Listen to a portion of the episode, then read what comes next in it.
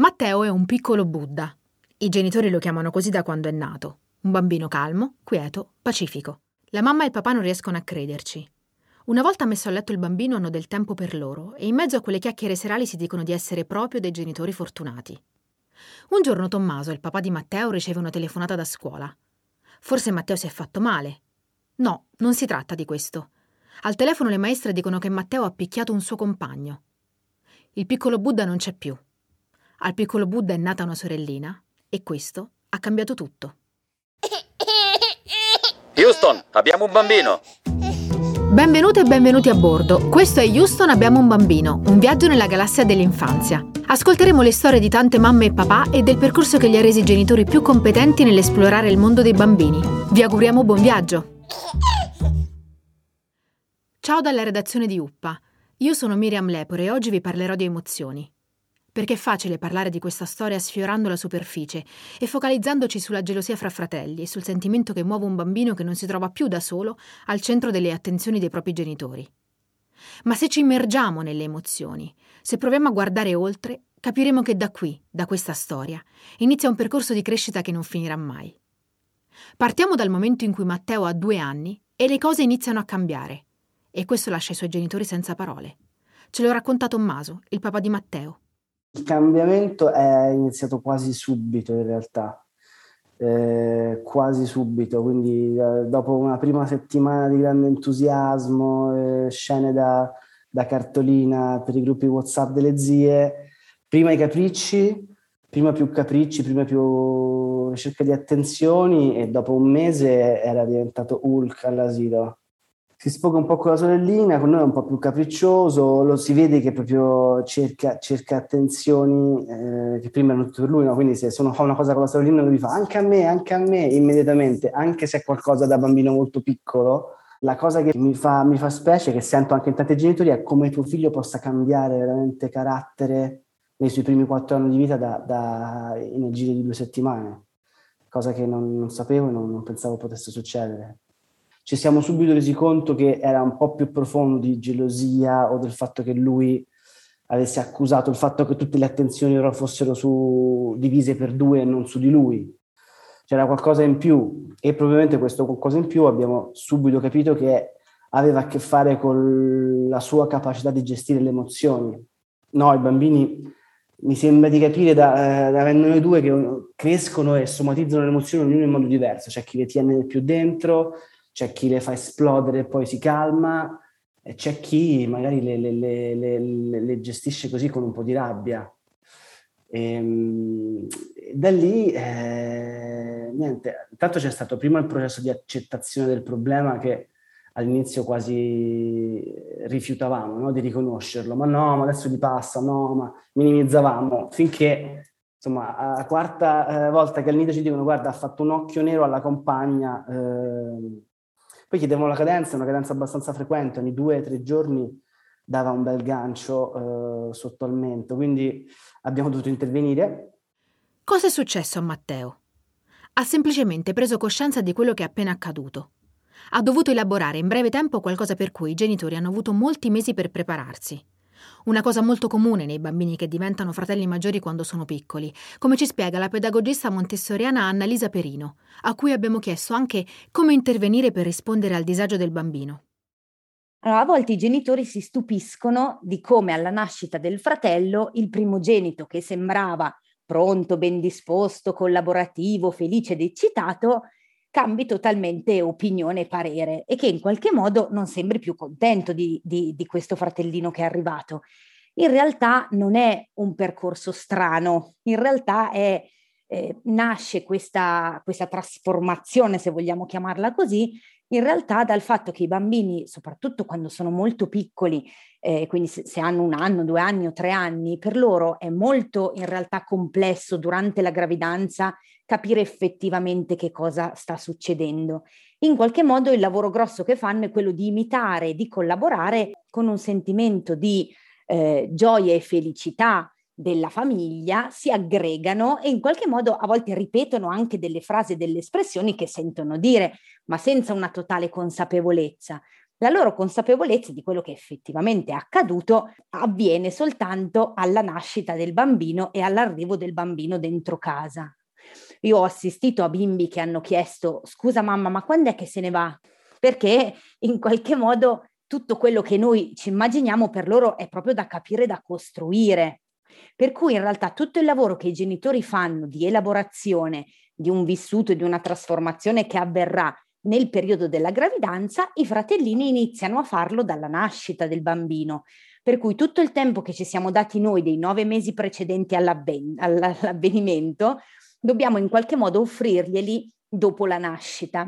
Quando un bambino a livello comportamentale mi manifesta un disagio, in qualche modo il mio intervento e la mia reazione deve avvenire su due piani. Quindi da una parte io rispondo alla manifestazione comportamentale eh, socialmente inaccettabile, quindi inadeguata, rispondendo in un modo molto lineare, molto semplice, estremamente assertivo, in cui ti dico che quel comportamento è inaccettabile.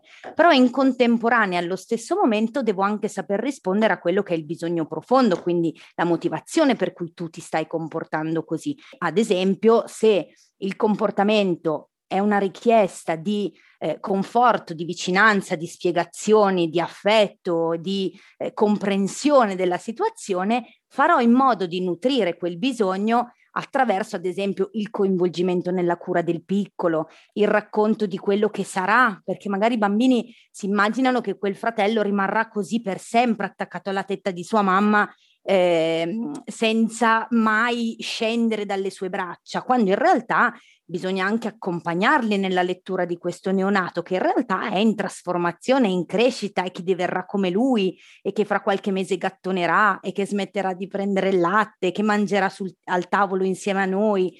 Quindi tutta questa capacità previsionale che nel bambino non è, che, non è detto che ci sia, soprattutto se la sua età è, eh, sono, sono molto piccolini, è importante accompagnarli ed aiutarli in questa parte qua. In questa storia non ci sono solo i due genitori, c'è la scuola e ci sono gli educatori. Loro, mh, l'alleanza con loro è stata fondamentale perché sono loro che ci hanno, fatto, ci hanno aiutato a capire come anche la nostra biografia educativa avesse un, un ruolo. No? Io sinceramente non avevo pensato che il problema potesse venire da noi. Quelli del nido ci hanno fatto soprattutto aiutato a capire questo, di lavorare su noi stessi in primo luogo, più che su di lui o sulle punizioni. E eh, ci hanno aiutato a far a darci questa chiave di renderlo sempre più protagonista e autonomo e a riconoscere le emozioni. Ed è da qui che si comincia, insieme, a mettere in piedi una strategia per Matteo. La telefonata della scuola, quel momento di comunicazione, a volte di richiamo o di richiesta di colloquio, non è sempre accolta con spirito di collaborazione, come in questo caso. È spesso presa male dai genitori, che possono avere la sensazione di venire sgridati o ripresi. Ma perché è così importante lavorare insieme e trovare un piano comune? Lo abbiamo chiesto alla pedagogista Elena Ravazzolo. Quando la scuola chiama un genitore e ha bisogno di fissare un colloquio con lui per discutere quelle che sono le caratteristiche del bambino, ehm, è necessario mettersi nello stato d'animo ehm, di disponibilità eh, e considerare la scuola e gli insegnanti non come eh, un sistema che critica il nostro essere genitori, ma come un sistema di alleanza. Gli insegnanti e la scuola possono essere degli alleati nella misura in cui il genitore è disposto a considerarli così. Non è semplice perché, perché siamo tutti sempre sulle difensive quando un insegnante chiama il genitore, significa che ha provato alcune strategie eh, per modificare la situazione nell'ambito educativo della scuola.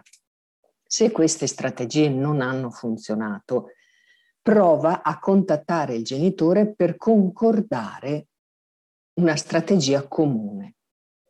È vero e qua c'è il gioco con le parole, è vero che non è sempre vero che gli insegnanti sono disponibili, però ragioniamo in una situazione ottimale in cui l'intento educativo è quello che tutti gli agenti si pongono. L'intento educativo, cioè l'intenzionalità di costruire un progetto intorno a un bambino che ha dei problemi che possono essere di comportamento, di apprendimento, problemi emotivi, ma che comunque sfociano in un disagio e la scuola questo disagio lo registra. Il genitore, dal canto suo, vede il suo figlio con un'ottica diversa, ma se il comportamento che, si, eh, che emerge a scuola eh, non è episodico, non, un bambino non è il giorno a casa e la notte a scuola, c'è comunque un filo comune, c'è comunque, ci sono degli elementi che emergono sia a casa che a scuola. Costruire un progetto intorno a questi elementi e costruirlo insieme diventa determinante per il benessere del bambino. Chiaramente, se il bambino sta bene, questo benessere ricade sia sulla famiglia che sulla scuola. La scuola propone ai genitori di lavorare sulle emozioni. Ma cosa vuol dire nel concreto?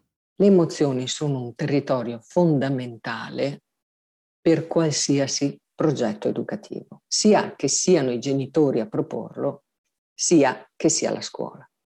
Perché le emozioni motivano il comportamento, motivano la volontà di partecipare in un modo o nell'altro.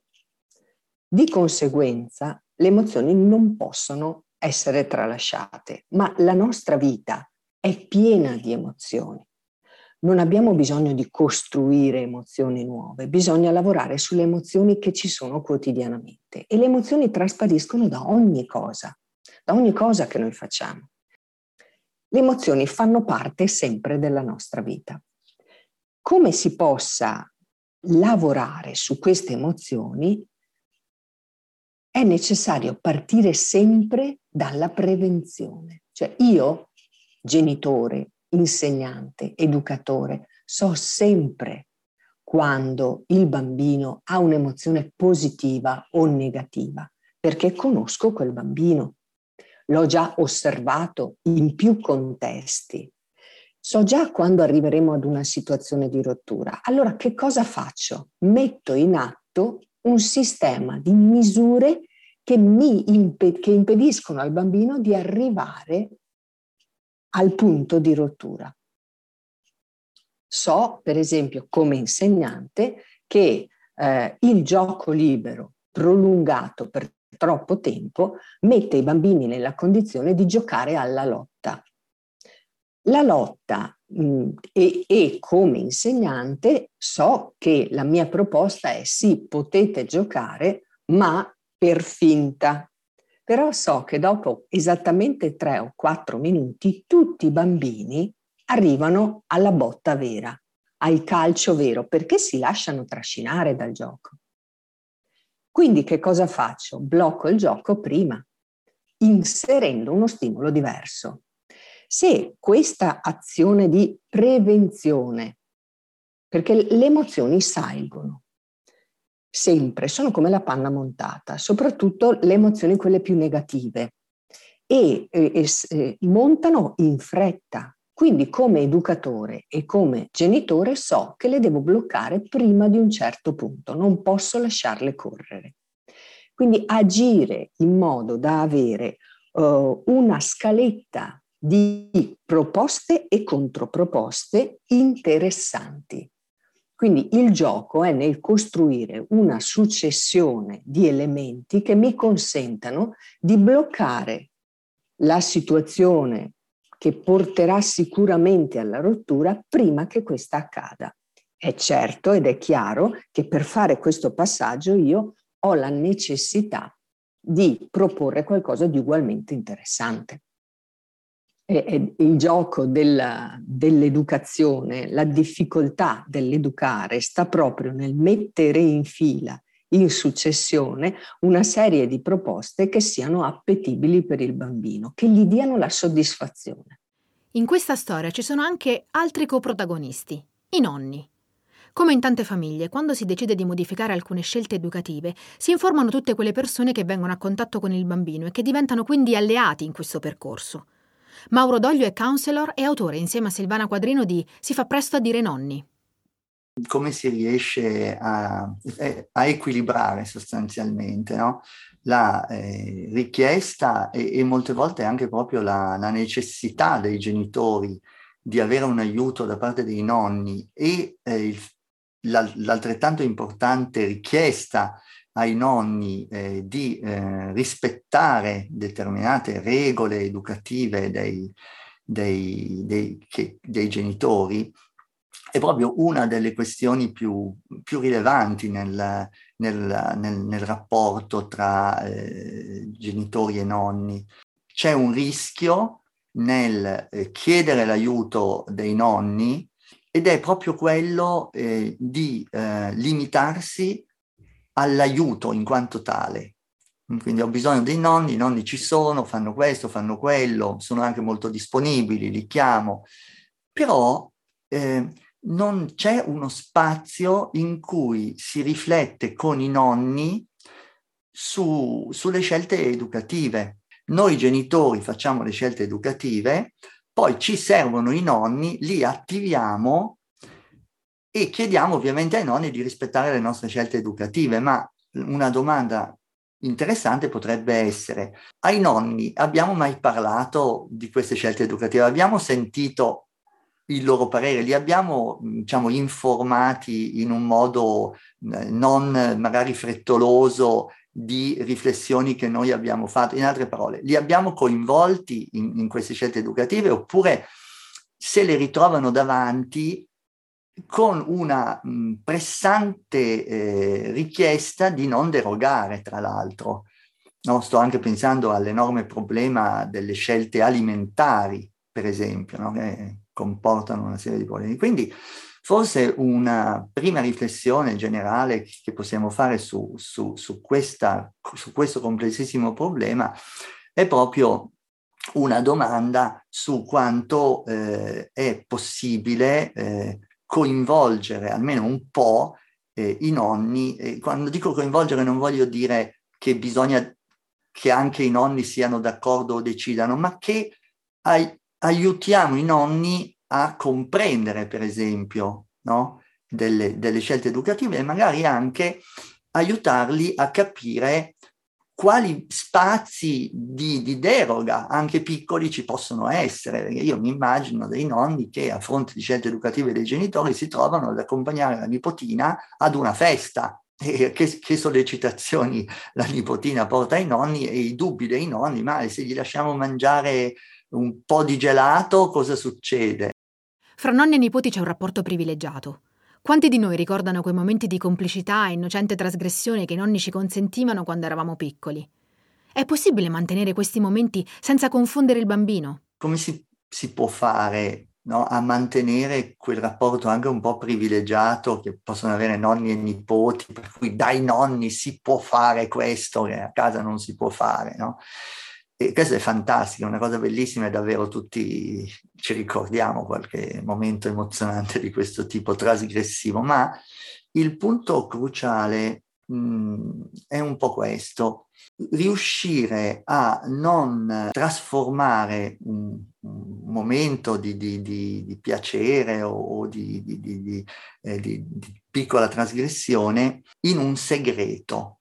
Siccome ci piace un po' nonni, eh, noi nonni, trasgredire la, eh, magari la regola e andare incontro ad un desiderio della nipotina che poi è così contenta, bisognerebbe riuscire appunto a fare quel passaggio che abbiamo detto prima. Quindi evitare di dire alla nipotina va bene, puoi mangiarlo, ma non dire niente alla mamma e al papà, perché questo è una mina vagante e pericolosissima nelle, nelle relazioni, può portare veramente gravissimi danni.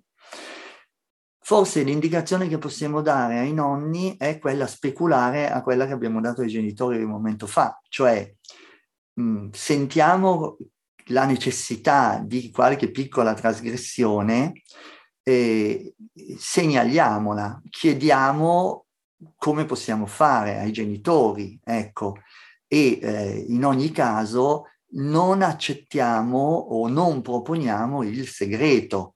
Quindi va bene, eh, lo capisco in questo momento, tu hai tanta voglia di fare questo, senti, io te lo lascio fare, però stasera ne parliamo con la mamma così ci facciamo dire cosa dobbiamo fare se succede un'altra volta. Sto inventando, però ecco, questo è un po' il punto cruciale che io metterei in luce in questa situazione. Ripartiamo da quelle sere sul divano, in cui i genitori si guardano e parlano del proprio figlio, di come è e di come se lo immaginavano.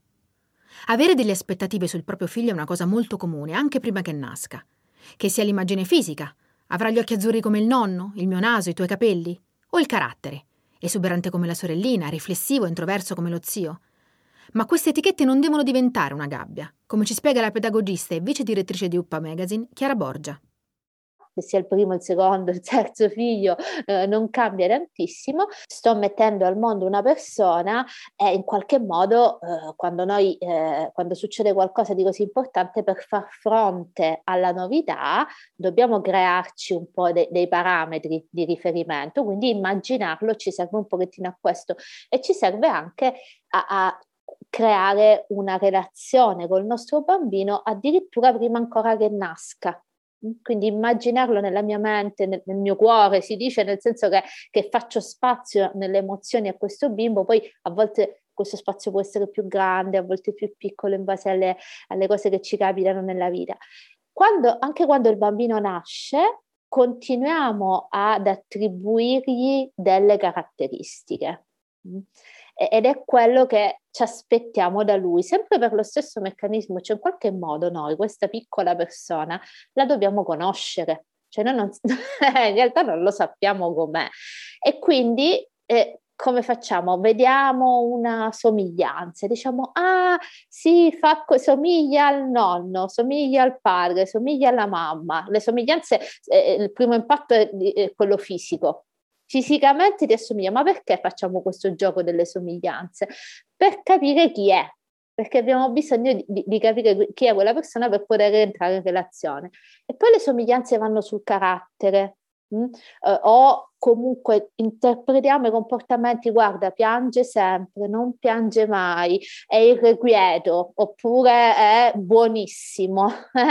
e, e, anche queste sono eh, eh, più eh, le nostre aspettative su quel bambino, il nostro modo, eh, diciamo, di leggerlo in quel momento là se tutto questo è perfettamente, eh, diciamo, non solo normale, ma proprio anche eh, auspicabile, comprensibile che accada, bisogna fare un pochino di attenzione perché poi il bimbo ovviamente non è quello che noi abbiamo pensato che fosse o quantomeno non in tutto e per tutto, ogni bambino eh, nasce in maniera diversa con la sua, eh, col suo essere diverso. A volte eh, dalla nascita o in altri momenti della crescita, quello che io mi aspettavo, che avrei voluto, avrei immaginato, non corrisponde più, non lo ritrovo più quel bambino, quella bambina là. E questo manda un po' in crisi il genitore, dice ma come? Eh? Quest'idea che mi ero fatta, che mi ero fatto no, non corrisponde a quello che lui è. E allora qual è eh, un po' la strada? La strada è cercare di avere consapevolezza del fatto che tutti noi nei, nei, confronti dei nostri figli abbiamo questo tipo di proiezioni e di aspettative, cioè non possiamo eliminarle del tutto, mh? Hm, perché è proprio un processo automatico non, che ci serve, come dicevo prima, però se riusciamo ad averne un po' più consapevolezza, cioè eh, ci penso al fatto che sono io che un po' me l'immagino, ci penso che io adesso sto dicendo che è, eh, eh, che ne so, che mh, mm, ha lo stesso carattere testardo come la mamma, però un conto se io questa cosa la dico come una battuta e dentro di me so però che non sto definendo il bambino una volta per tutte. Mm. Perché il guaio è quando noi invece gli appiccichiamo un'etichetta al nostro bimbo e diciamo eh, siamo convinti e gli diamo il messaggio che lui o lei sia in quel modo là. Quindi il bimbo timido, il bimbo monello, il bimbo eh, attivo, il bimbo che invece a cui non piacciono gli sport, quello che è più movimentato. No? E quando queste eh, etichette diventano una gabbia, cioè il bimbo si riconosce in quello che noi gli diciamo? Cioè i bambini ascoltano noi, cioè il loro metro di giudizio, soprattutto quando sono bambini molto piccoli, eh, sono i genitori. Cioè, se la mamma mi dice che vado bene, vado bene, se papà mi dice che vado bene, vado bene. Quindi se tu mi dici che, che io sono così, allora ok, io mi riconosco in questa cosa, sono così. Mm? Questo è un po' il guaio. Eh, perché se eh, io pensavo che tu fossi in un modo e poi il tuo comportamento in un qualche momento della crescita eh, sta mutando, e, e, questa cosa la giudico negativamente, ma perché fai così? Prima non, non lo facevi, perché sei in questo modo? Ecco, se, se non accolgo lo sviluppo normale del bambino, questo può, eh, diciamo, il bambino può risentirne, no? Perché appunto non si sente più compreso. Tommaso lo dice da subito. Abbiamo iniziato un processo, stiamo ancora lavorando insieme a Matteo. E c'è una cosa, fra le tante, che ci dice di aver capito. E poi bisogna stare attenti, abbiamo capito, a non a non pensare, soprattutto con i bambini un po' precoci, come è stato lui, molto precoce, a non classificarli come grandi troppo presto. Noi abbiamo fatto anche un po' questo errore, cioè avevo un bambino che a un anno parlava, che eh, si ricordava mh, tutti i nomi, che, che, che, che, a due anni, due anni e mezzo usava il pronome relativo perfettamente, che ci raccontava lui, anzi le greatezze io me la dimenticavo, me la racconta lui, quindi come se lo avessi già capito, messo nella categoria bimbo grande e invece bisogna dargli il tempo di, di, di, di fare i capricci, di lamentarsi, di, recuperare un po' di steps che ha, delle tappe che ha bruciato. Insomma, è una lezione interessante che poi ci, insomma, penso che ci porteremo avanti per tutta la vita, cioè non proiettare sul bambino un'idea che tu hai cioè, non è sempre come vuoi che sia, bisogna accettare il fatto che siamo noi ad adattarci a lui più che lui a noi, ovviamente con delle regole, quindi eh, comunque se gonfi i tuoi compagni di scuola eh, non è accettabile, bisogna lavorarci, però eh, stare attenti a non mettergli delle calzamaglie che non sono le sue eh, a tutti i costi. Siamo scesi sotto la superficie per scoprire e raccontare che il carattere di un bambino non lo identifica che gli aggettivi che gli attribuiamo non sono immutabili e che crescere significa evolvere e cambiare.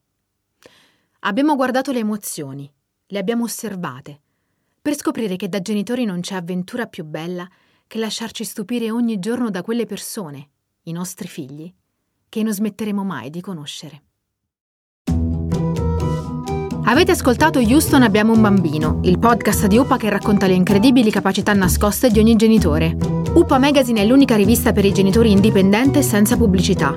Puoi sostenere il nostro progetto abbonandoti oppure acquistando uno dei nostri libri su shop.uppa.it. Houston Abbiamo un bambino è scritto da Miriam Lepore e prodotto da Lorenzo Calia. Il fonico di studio è Fabio Cucculelli. Se questo podcast ti è piaciuto, se vuoi dirci la tua o raccontarci la tua storia per la prossima stagione, scrivi a podcast-uppa.it.